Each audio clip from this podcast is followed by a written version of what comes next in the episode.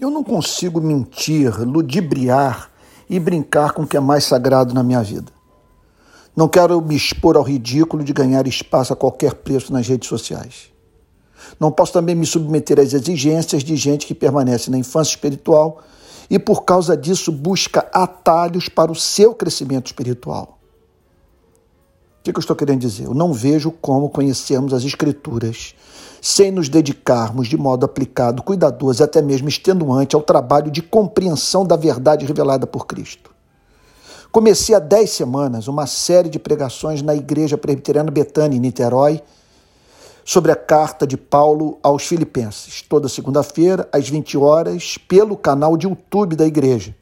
As pregações giram em torno de uma hora.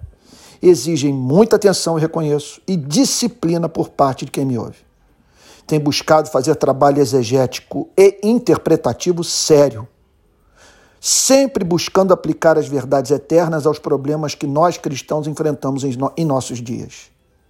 Estou vendendo meu peixe? Sim, é o que estou fazendo. Faço por amor. Sinto tristeza por ver no nosso país tantos cristãos que não conhecem sua própria fé. Embora esteja consciente das minhas limitações intelectuais e morais, sei que trabalho duro e Deus tem sido misericordioso comigo. Sou discípulo de Cristo há 38 anos.